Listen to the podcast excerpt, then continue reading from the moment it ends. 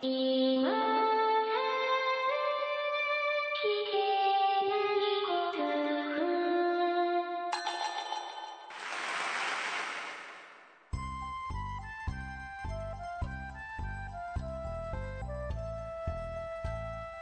コアを忘れるための文化系ゴルフポッドキャスト、今更聞けないゴルフを始めます。まこっちゃんよろしくお願いします。松尾さん、よろしくお願いします。えっ、と、まこっちゃん。はい。昨日ゴルフに行ってきました。おめでとうございます。ありがとうございます。おめでとうございます。うん、おめでとうございます。ありがとうございそうま。ですすよね。はい。皆さん知ってると思いますよ、松尾さんがバーディーを取ったってこと。いや、バーディー、バーディーぐらい取りますよ、たまには。ですから、松尾さんがバーディーを取ったことはもうリスナー、1万人のリスナーがみんな知ってると思いますけど。1万人もリスナーはいない気がしますけど。うん。ツイッターで言ったら何人かから祝福してもらいました。うんうん。ありがとうございました。比較的僕には珍しいですね。普通にパーオンして、普通にバーディーを、普通に取り、取ってきましでもさ、あの、ほら、バーディーがつぶやけるじゃない？は、一発で。た。はいはいはい。うん。バーディーを取った時しかつぶやかないですよね。そうですよ、僕は。うん。うん。他の時はつぶやかないので、僕がゴルフに行って、うんバーディーナウを言わなかったら、ああ、なかったんだなと思っていただければ。偉いないなっていう話ですよね。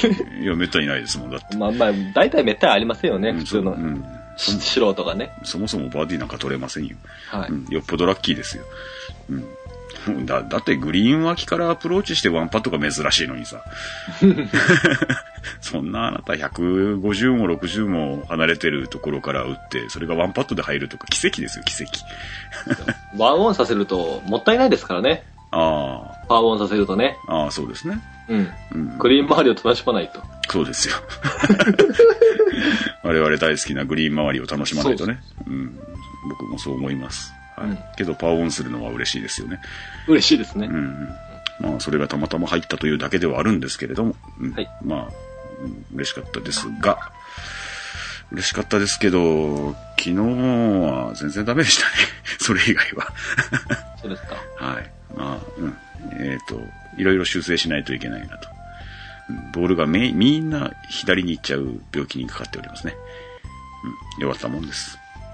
うん。まあ、あんまり技術的なことは言いません。どうどうにか修正していこうと思います。というわけで、えー今週の今更聞けないゴルフをよろしくお願いします。よろしくお願いします。さてさて。はい。はい、えー、メッセージご紹介してまいりましょう。いつものようにね。はい。はい。えー、ひとみんパパさんから、お、久しぶりな気がしますね。ありがとうございます。ありがとうございます。えー、こんにちはと。こんにちは。いつも楽しく聞かせてもらっています。先日の技術論、技術論は、良かったです。よかったの。良かったのかなあの、雑巾王子の話をちょっとしましたね。あはい。僕が調子良かった時の話ですね、それはね。その昔のような、あ昔の、うん、いや、話。うん。いや、あ調子というか、なんて言うんですか。うん。うん。当たんねえなってのがないんですよ、今。あーうん。ものすごく気持ちよく当たるんですよ。もうドライバーにしても、アイアンにしても。うんそそれが全て左に行くっていうだけの話。はい。ちょっとしたことで、あれだろうね、今何か合ってるんだろうね。そうなんだろうね。うん。ううん。ん。一時期まっすぐ行ってたんですよ。うん。うん。ううん。ん。その時はもう何の苦労もなくラウンドできたんですけどね。昨日はもう東の、東じゃないや。昨日は左の林ともうお友達で、はい、ひたすら左の林の中を左に左に曲げながら打ってまいりましたけれどもね。はい。いやーあーどうなんでしょうね。はい。またちょっとあの技術論をですね、洗い直して頑張ろうと思いますけれども。えー、先日の技術論良かったですと。えー、私の周りでもよく聞くような話もあり、飲み屋での会話の雰囲気でしたね、といただいております。うんうんえー最近土日もなく仕事をしているせいで、ゴルフ練習に行く日も、暇もなくてと。おううん。ところが先日、どうしても断れないコンペに行きまして、練習しない割にはまあまあでした。うん。うん。そこで気づいたのですが、練習をしないと距離感が悪くなります。まあ確かに。うん。うん。特に100ヤード以内が合わせにくくなります。うん。うん。うん、確かに。グリーン周りからの寄せもダフったりトップしたりで全くダメです。ところが、フルショットはあまり変な当たりもなくそこそこで乗り切ることができました。改めて100ヤード以内の重要性を感じたところですと。うん、おっしゃる通りかと思います、僕も。はい。うん。まあそんな感じですが、先日ご紹介のあった竹市悦弘さん、雑巾王子ですね。はい。はい。の本を買いまして、一挙に読んでしまいました。うん。ふざけた本だと僕もご紹介しました。はい。名古屋弁が散りばめられていますけど、シンプルな理論でわかりやすかったです。あれ、名古屋弁なんですかね？うーん。うん。ね、ちょっと僕はどこの方かもよくは知らないんですけども。はい。えー、腰をツイストするという感覚をつかむのに、オフィスでの椅子で休み時間に試していますと。またしばらく練習して雑巾王子の理論を習得しようと思います。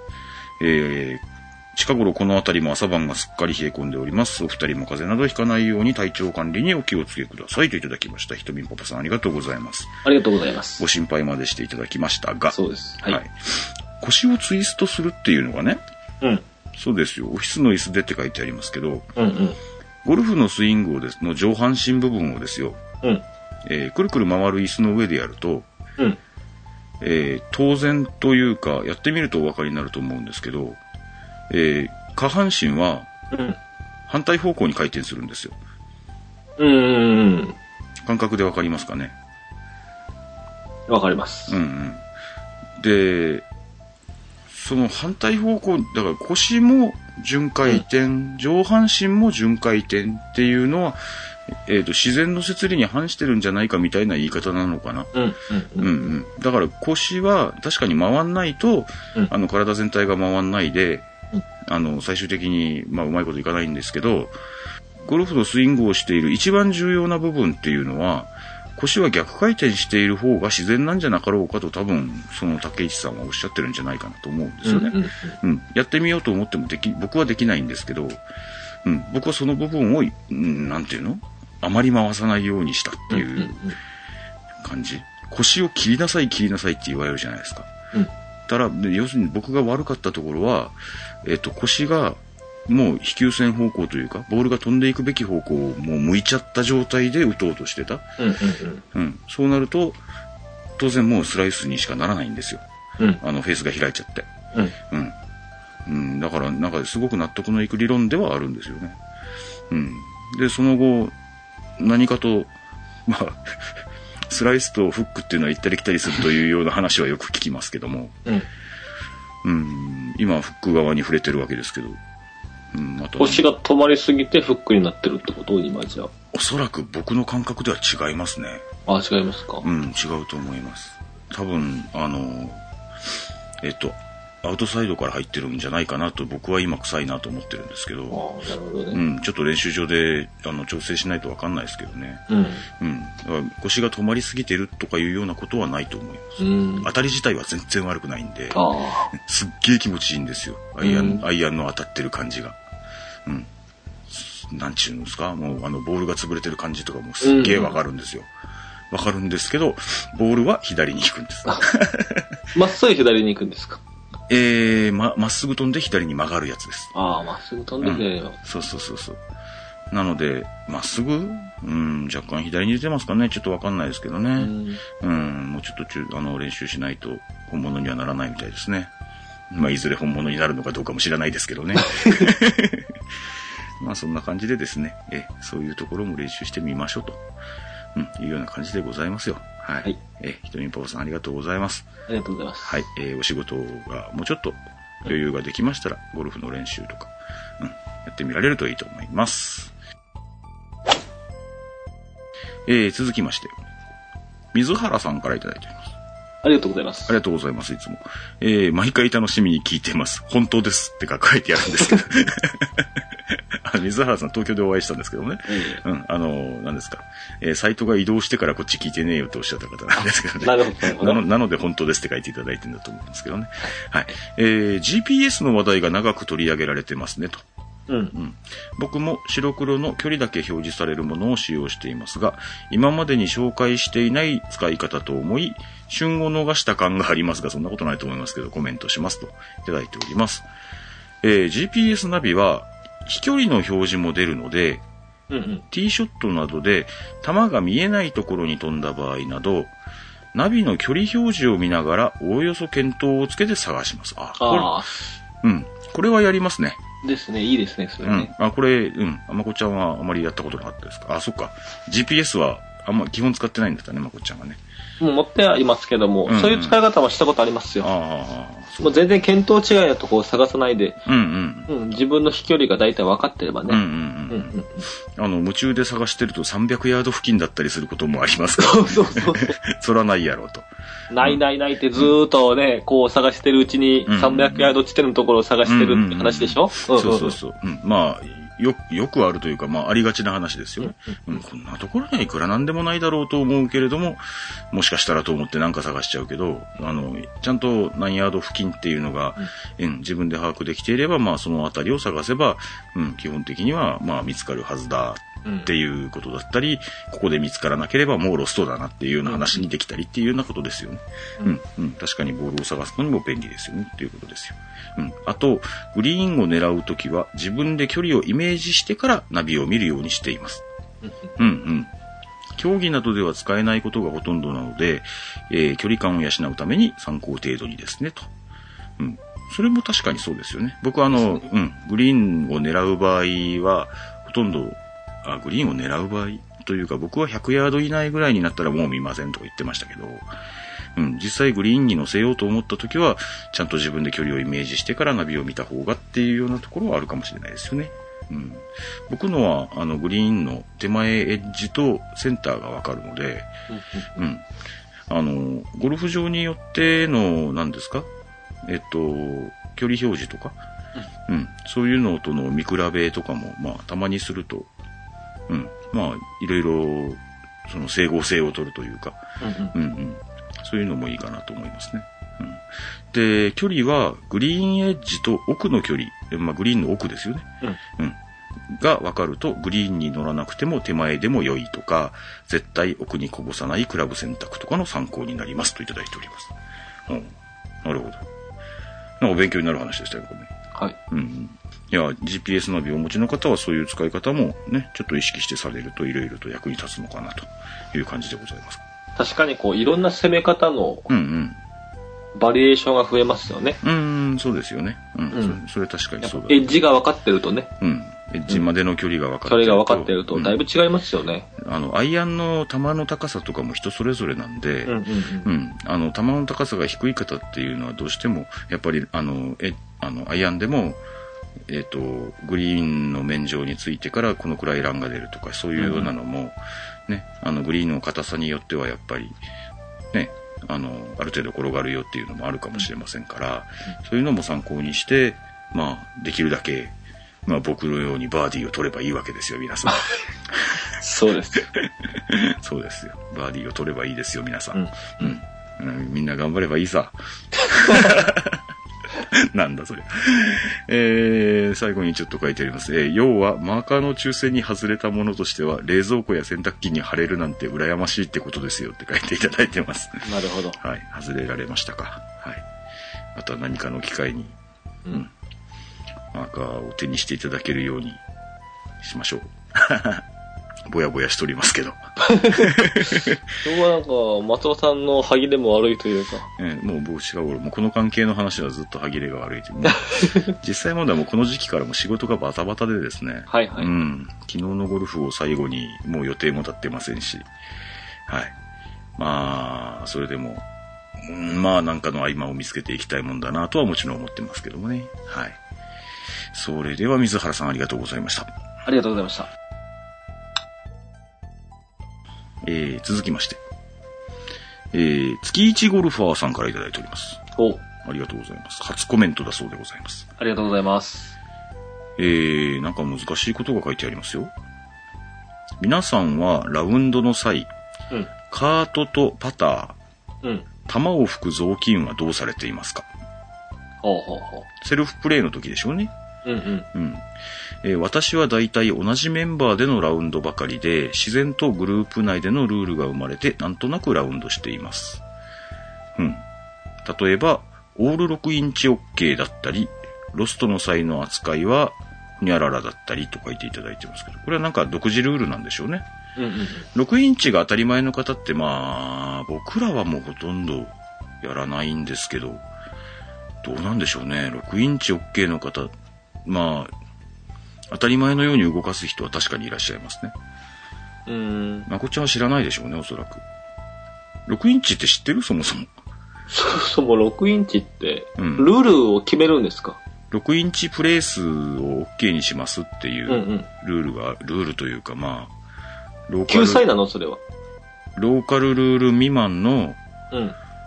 我々ルールですよね。ああああ、ああ、6インチって、そう、ね。どういう時使うの？それ。いつでも。あ、いつでもいいの？お聞きの方はご存知ない方いらっしゃるかもしれないですね。僕は基本ノータッチっていうあれしか聞いたことないです。うん、僕もノータッチでしかラウンド、自分はラウンドしませんし、うんうん。けど、たまに6インチプレイ数 OK ですよっていうコンペはあって、うん。でそれはもうコンペ全体のルールなんで、うん。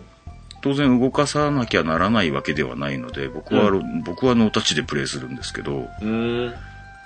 うん、けど、なんなの？それは動かした方は6インチ動かしていいって話なの？そうですよ。ああ、なるほどね。ああご存知ない方も多いかもしれないですね、もしか毎したらね回動かすやつとかいない？いる。いるよめんどく。せえな。いるよ。いちいち宣言して動かせないといけないんでしょ？うん。僕6インチってだから自分でやんないからどのくらいの幅だってあんまよく知らないんですけど、うん。確か1インチって3センチぐらいだったっけ？うんうんうんで、6、3、18センチ、まあ手のひらの横幅ぐらいとか。うん。うんうんうん。そこだよね。うん。そんくらいで動かす人っていうのもいて、うん。で、実際それもいい加減なもんで、うん。結構もうボール拾って放り投げるぐらいの人もいるよ。なるほどね。うん。でも、え手のひらぐらいとか全然関係なく、結構動かしちゃう人もいる。うーん。と思う。で、それも、えー、6インチプレースなんで、うんうん置いちゃっていいのな？うん。うん。うん。それをわざわざドロップしてる人もいる。いや、ドロップする人はいない。あ、いない。そこはちゃんと。そんなのをきっちりドロップするような人なんて、6インチとか動かすはずがないもん。ああ、なるほどね。うん。で、あのーもうよっぽどライが悪いとかさ、まあ、いわゆるあの、ななんですか、まあ、前もちょっと話したけど、プリファードライとか、うんうんううん。ん、ああいう、プリファードライ、ちょっとご用語説明はちょっとここでやるのは、あれですね。雨が降った時とかに、うんうん。ね、あの、よっぽどライが悪かったら、うんこんだけは動かしていいですよとか、うんうん。ファンクラブとか、うんうん。ね、えー、6インチ、ね、そこに6インチっていうルールは確かに出てくるんですよ、うんローカルルールで。うんうん。なので、えー、まあ、に日本のコンペは、まあ、スムーズにコンペのことを運ぶためにでしょうけど、うんうん。えー実際の自然なライから6インチ以内なら、えーいいライに、それ、それこそプリファードなライにうん。プレイスしていいですよっていう、ローカルローカルミニマムルールがあるわけさ。はいはいはい。うん。で、僕はそれ OK ですよって言われたコンペでもしないし、そんなことするの気持ち悪いんだけどさ、うん。当たり前にする人はもう当たり前のように毎回、毎だ毎だ、前だ前だね。毎だ毎だ、うん。やる人もいるし、うん。で、だからそれ、それ仲間内でそれみんなでやってるんならそれもそれでいいと思うんですよ。うんうん。ただずっとやってたらさ、俺なんか、それに染まっちゃいそうで嫌なのな。あうん。毎だ毎だやってる人を見て、あれはあんまりかっこいいもんじゃねえなって、じ実際僕は思ってて、あ。うん。いやいや別にあの、な、なんですか？月一ゴルファーさんを悪いって言ってるわけじゃないですよ。言ってるわけじゃないですけど、まあ別に周りがいくらやっていいよって言っても、一応自然にそのままのライでプレイする方がいいかなって思って、なるだけ触るまいと思ってるんですけどね。うん。うん。なんとも言えない話ですね。結構、あの、僕の親父世代のゴルファーさんたちって結構多いと思いますよ。うん、ろもうとにかくいつでも6インチの方。なるほどね。6インチの方というか6インチ以上の方、多いと思います。はい。もう何ですか、ボール拾ってポーンってその辺にコロコロコロってして、うん、そこで打っちゃうっていう。うん。いけなかないっすけどね。いけなかないっすけど、なんか、うん、歯切れが悪いというか。そんな感じです。はい。はいそれでいいです。うんそれちょっと余談でございました。えっ、と、ロストの際の扱いはほにゃららだったりって書いてあるのは、おそらくロストの際に、うん。まあ本来のルールであれば、ボールがなくなった。うん。ボールがなくなったら何分間探していいんでしたっけ、まこっちゃん。5分。はい、5分間ですよね。うん。うん、5分間までは本来探していいし、うん。で、それでもなあの出てこなかった場合はどうするんでしたっけ？ロストボール。うん、ロストボールはどうするんでしたっけ？ロストボールは、打ち直し。打ち直しですよ。はい。一打払って打ち直し。ああ、そうですね。一打罰を受けた上で、はいだから一打目、ドライバーで打ったやつが、ドライバーでも何でもいいですけど、打ったやつが、えー行ってみたらロストしてました。うん。それは、えー5分間探して出てこなかった場合は、えーワンペナルティがついた上で、うんえー T グラウンドに戻って打ち直すっていう以外の、えー何らというか、えっ、と、救済的なものがないので、はい。うん。よいしょよいしょと、あの、T グラウンドまで戻って、うんで、また T アップして、え3打目として打ち直す必要があるわけですよね。はい。うん、要するに OB と同じ扱いになるわけですよ。で、ロストの際っていうのは、まあ実際後ろの組も待ってたり、うん。うん。それでね、行ったり来たりして、T グラウンドから打ったはずのところまで行って、5分間探してまた戻って打つとかいうような、めん七面倒くさいことは、まあ普通はできないので、我々にはね。うん。うん。ので、まあその辺から、うん、その辺から、まあ、どうされてるんでしょう。まあ、プレイング4があるところなら、まあね、OB の時はプレイング4って書いてあるところなら、もう OB だったことにして、プレイング4の1からプレイング4でもいいですし、林の中でなくなったなーって思ったら、あ僕昨日1個ありましたわ、これ。林の中で、どう考えてもセーフなんですよ。うん。ないとおかしいなーって思いながら探してるんですけど、出てこないんで、うん。で、結局あの GPS で自分の飛距離ぐらいのところの林の中から打ちましたけど、ワンペナルティでね。うん。えっ、と、そこでワンペナもらって、うん。うん。で、もうその位置から打った、うその位置から3打目を打たせてもらったっていうのは実際問題、あの、普通のロストボールと比べるとだいぶ得している感じではあるんですけどね。まあ、林の中からなんで勘弁してくれよと思いながら、えーワンペナルティで打ちましたけど、まあそういったなんか、うん、そういう扱いが決まってたりするんでしょう、おそらく。うん。で、オール6インチとロストの際の扱いはの話を長々長々してしまいましたけれども。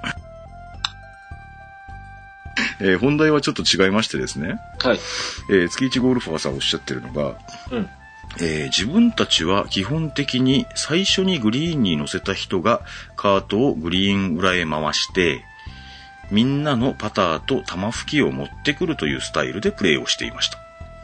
ほうほうほ僕ここまで読んでですね、う。うん。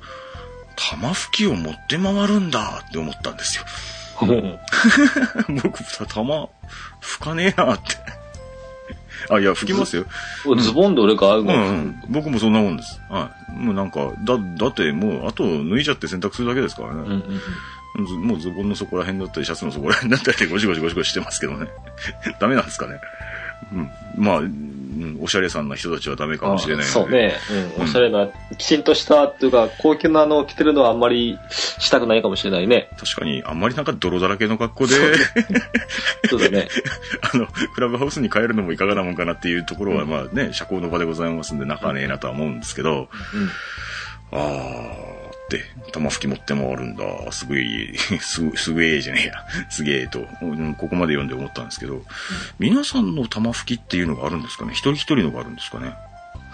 どうなんでしょうね。でもみんなで協力してやってるっていうのはすごいね。ですよねですからその担当がいるっていうわけじゃないでしょ？その一番、ホールに近い人だろうね。いやいや、最後に、最後にパッとする人だろう。そうしないとね。いやいやいや、一番初めにグリーンに乗せた人だってよ。一番最初にグリーン乗せた人が一番遠かったらグリーンでさ、ほら。一番最初にパッとしなくちゃいけない。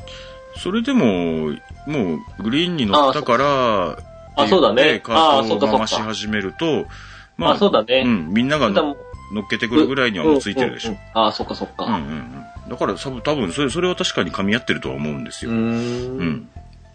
で、まあ、それは、うんまあいいなと思ったんですよ。みんなが、みんなとそのメンバー4人だったら4人か何人か知らないけど、うん。みんなでそういうことが決められて、きちんと守れてやってるんだったら、うん。それはスコアもいいでしょ。いや、知らないですけどね。で、まあ、それ、それで、まあ、セルフプレイの時にそういうスタイルでプレイをされてたと。一番初めにグリーンに乗せた人がカートをグリーン裏に回して、みんなのパターを持ってくる。まあ助け合いの精神ですね。僕ら玉吹きっていうのを使わないから、うんあの、みんなのパターと玉吹きを持ってくるっていうようなスタイルっていうようなことでされていたらしいんですよね。うん。ところがこの間、違うグループとプレイした際に、うん。最初にグリーンオンした人が基本的にカートを回すまでは一緒でしたが、うん。他の人は各々ウェッジとパター、うん。雑巾が必要な人は自分で持っていくというやり方でしたと。僕らみたいな雑巾が必要ない人もいるんでしょうね、おそらくね。うんうんうんウェッジとパターは僕もウェッ、ああ、だからもう、ここでまたあの、何ですか、ちっちゃいキャディバッグの話が出てくるんですけど、うん。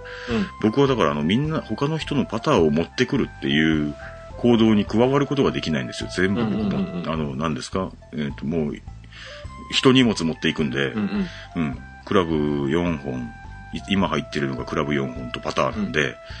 その5本、もう自分用のものがもう一応必要そうなものがワンセット入ってるじゃないですか。うん。だからあの、他の人のパターを持っていくっていうのにも加わらないし、松田さん、調子いい時はいいですけど、うんうん。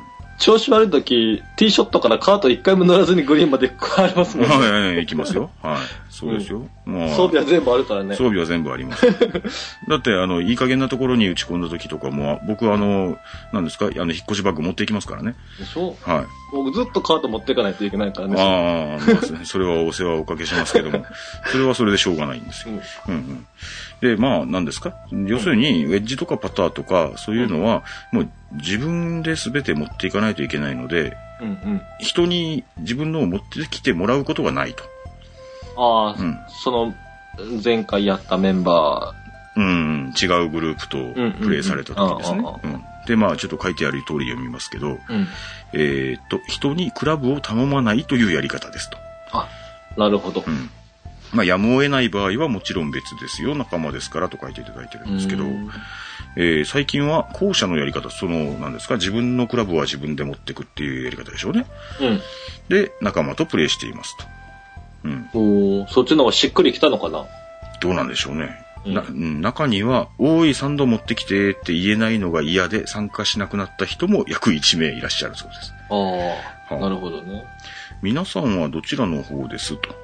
それとも他に方法があれば教えていただきたいのですが、お願いしますといただいております。これもちょっと皆さんからご意見いただきたいですよね。可能ならね。僕の周りはパターだけお世話するっていうのが圧倒的多いかな。ですね。僕もそうだと思います。僕も何ですか、えっと、僕大体あの、そのセルフプレイ用の何本かクラブを入れていくちっちゃいバッグっていうのがあるんで、うん。それにもうグリーン周りで必要なものはワンセット入っちゃってるんで、うんうん。他の方のパターを持っていくっていうことはほとんどあまりないんですけども、うんうんそれでも、えっ、と、自分でか、あの、グリーン裏にカート回して、うんうん。パターが刺さってたらやっぱり持っていきますからね。うんうん。うんうん。とかね、多いのはね、うん。逆に、クラブはそれでいいってうん。聞いてもらえることも多いですし、うんうんうんうん。まあまあね。聞くことも多いね。まあ確かに多いね。うん、うん逆にね。というかさ、僕、グリーンの手前、うんアプローチ段階で、うん。もう大体の方はもうパターは握ってますね。ああ、そうですねう。ん。ので、僕がほら、その、ワンセット持ってる状態で、うん。グリーン裏までカート持っていったら、他の人のパターはもうない場合が多いです。ああ、僕もそれ多いかな。グリーン周りにしたらもうパターとウェッジはセットみたいな感じになってるもんな、う僕ん。まあだから、もう、みんなその袋を買えばいいんですよ。いや、それはまあ、いらん世話ですけど、うん。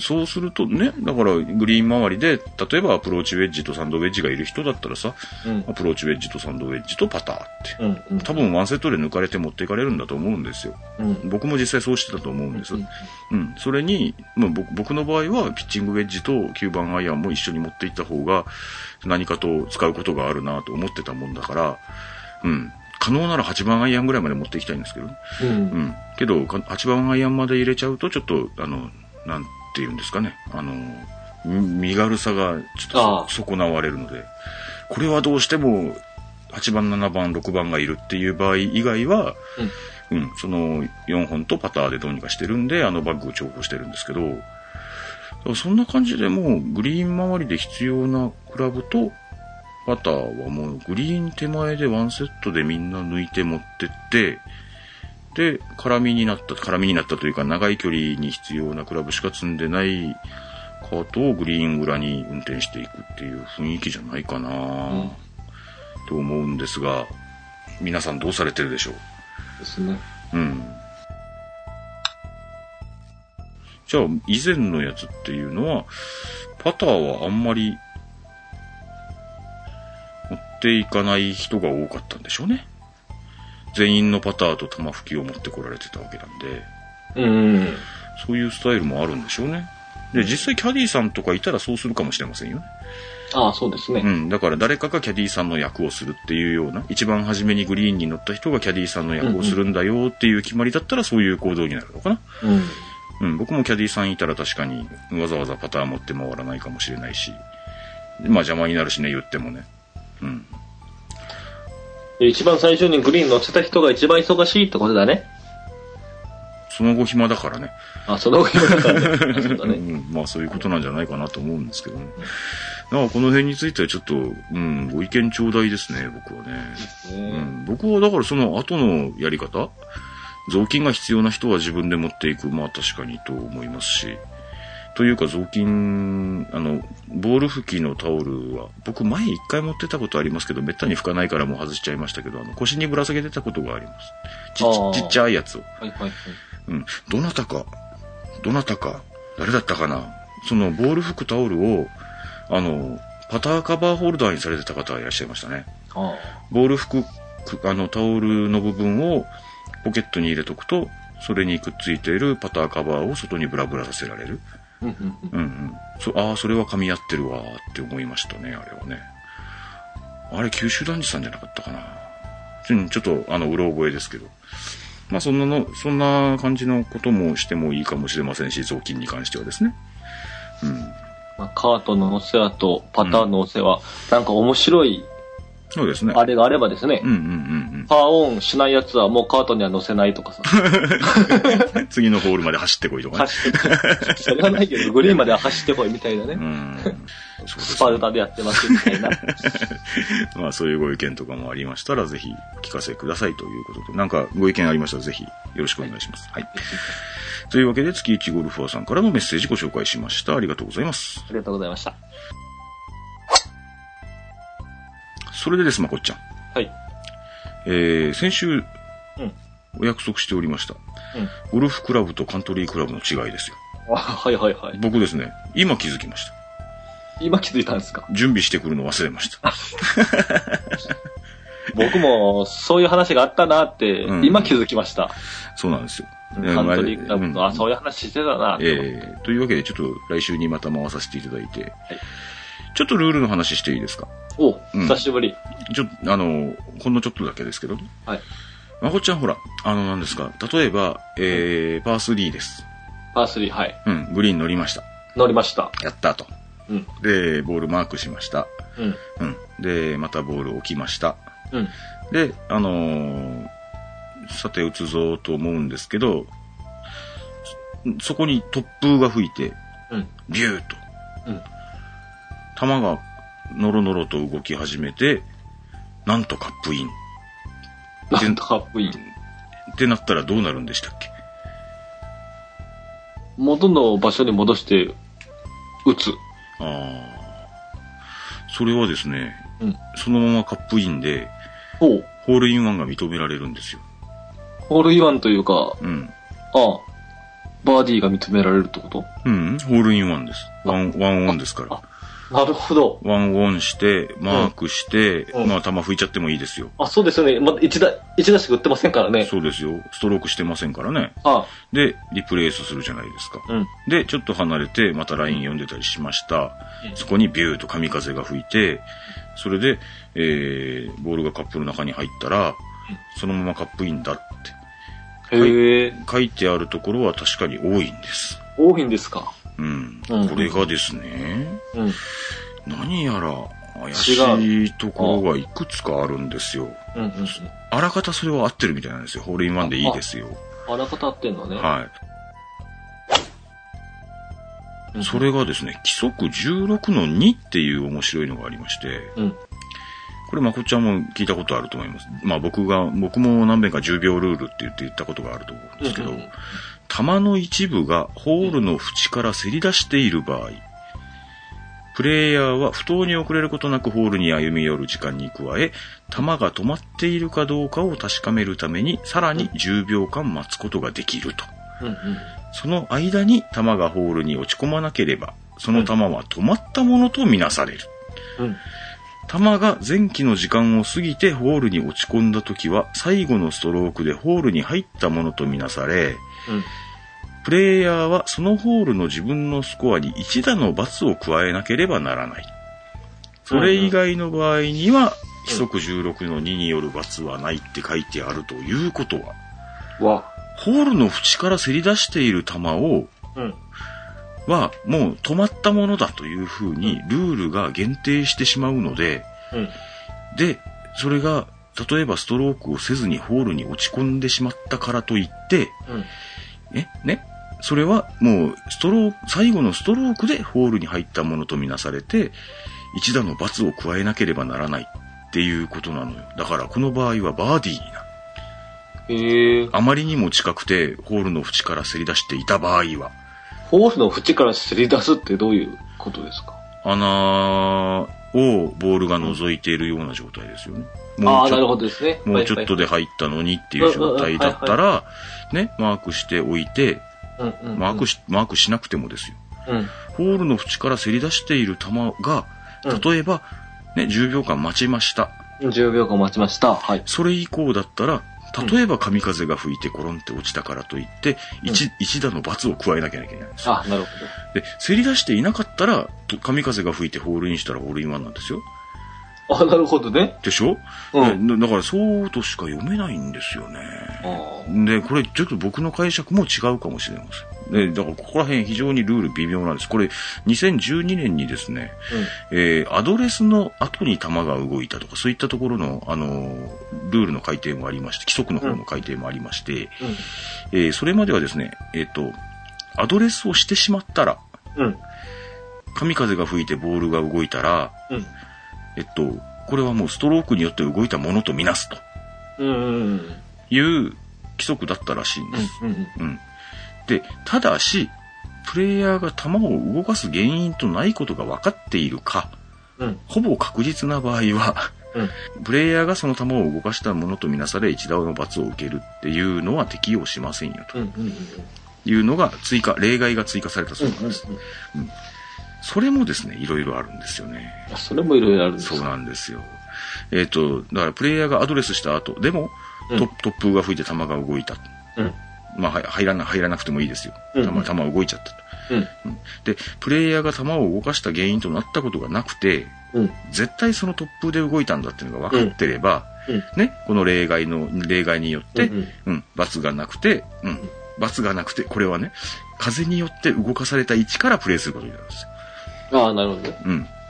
戻したらダメだ。戻したらダメなんです。うん。これ戻したら、あの、例の5章からのプレイになります。うんうんはい。これも気をつけておいていただきたいんですけど、まあ、めったにないですけどね、風でボールが動くっていうのはですね。うん。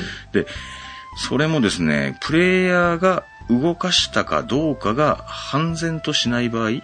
うんう。ん。プレイヤーが、によって動かされたかどうかが判然としない場合は、うんプレイヤーが動かしたものとみなされますよとか、うん。そういったこともあります。あと、えっと、もう一つですけど、突風じゃなくて、うん。重力によって、例えば結構な傾斜のところにボールが止まってました。うんまあた、たまたま引っかかるように止まってたんでしょう。うんうんで、えーマークしましたと。うん。ね。それで重力によってコロコロコロコロって動いちゃった場合、うん。うん。風とかじゃなくてね、風とか水の流れとか、うん。う。うんん。あの、なんていうんですか、局外者ではないうん自然の現象というか、うんそういったもので、えー、ボールが動いちゃった場合っていうのはもうその場からプレイしないといけないんですけど、うん。重力によって動いた場合っていうのは、これはまた、あの、話が違いまして、うん。重力それ自体は自然現象ではないっていう規定があるんですよね。うん。うん。これ、この話面白いですかね？僕すっげえ興味深いなと思って見たんですけどね。うんうんはい。えー重力は突風などの自然現象ではないので、うんアドレス後に傾斜によって球が自らの重みで動いた場合は例外は適用されず、うんアドレス後だったらプレイヤーが動かしたものとみなされ、一打罰を加えてリプレイスしなければなりませんと。あリプレイスなので元の位置に戻さないといけないですね。一うん一打罰で。うん。難しいでしょ？ですから、その、打った時は傾斜で止まってたと。うんうんうん。傾傾斜がきついところでも一応止まってたんだけど、はいはいはいはい。マークして、はい。ボールを置いたうん。ら、転がっちゃうって場合でしょ？ボールを置いたら転がっちゃったっていう。ボールを置いて、アドレスした時に、うんうん。傾斜で転がっちゃったっていう話だね。アドレスした時に、まあもしかすると、もうパターのソールをトンってうん置いたら、その振動で転がっちゃうっていうことも、まあありえなかないと思うじゃないですか。そういった場合は、あの、そこ、その位置をちゃんと、その、なんですか、元ボールがあった位置をきっちりマークして、ボール取りに行って、で、元の位置に戻して1打。発ああ。っていうのが正しいルールなんだそうです。へまあ、めったにあることじゃないですけど、うん、非常になんか複雑なルールになっておりますんで、どこまで僕も今日正しいことが言えたのか自信がないっちゃ自信がないんですけども、そういうことらし傾斜にこう、マーカーし、マークしてボールを置くときに、うん。まあアドレスする前に動かないかどうか、じっくりと、そうですね。ね、観察する必要があるよね。そうですよね。えっと、当然ボールを置くときっていうのはマークは地面にあるじゃないですか。うんうん。でそのマークを取り上げる前に、ちゃんとボールが、えっと静止してるっていうのは十分確認しておく必要がありますね。重力で動かないっていうのがね。ねうん、で、アドレスしたらさっさと打つってことですね。うん。うん、それも大事かもしれないですよね。うん。いや、まあ、そういったことで、うん、重力によって動くボールには、あもう、最善、最善のじゃないな、最新の注意を払われた方がいいですよという話ですね。はい。このルールの話面白かったかな？あ、面白かったよ。そうですか。うん。であればよかったですということで、えー、来週はカントリークラブとゴルフクラブの違いを話そうと思います。はい。当番組、今更聞けないゴルフはブログを中心に配信しておりまして、iTunes などの自動配信ソフトウェアでお聞きいただくことをお勧めしております。ブログにはコメント欄はもちろんメール、メール、Facebook、Twitter など皆様のお声を頂戴できる方法を取り揃えております。気になることでもございましたらご連絡をお待ちしております。えー iTunes のレビュー相変わらずお待ちしております。まだお書きいただいてない方はぜひご一筆お付き合いください。メールアドレス、今更ゴルフアットマーク Gmail.com ですと。えー番組では基本的に、えーブログへのコメント欄の、えーコメントをメッセージとしてご紹介しておりますので、番組で取り扱ってほしいものはできる限りコメント欄の方によろしくお願いします。はい。それではまた来週あたりお会いしましょうか。はい。ありがとうございました。ありがとうございました。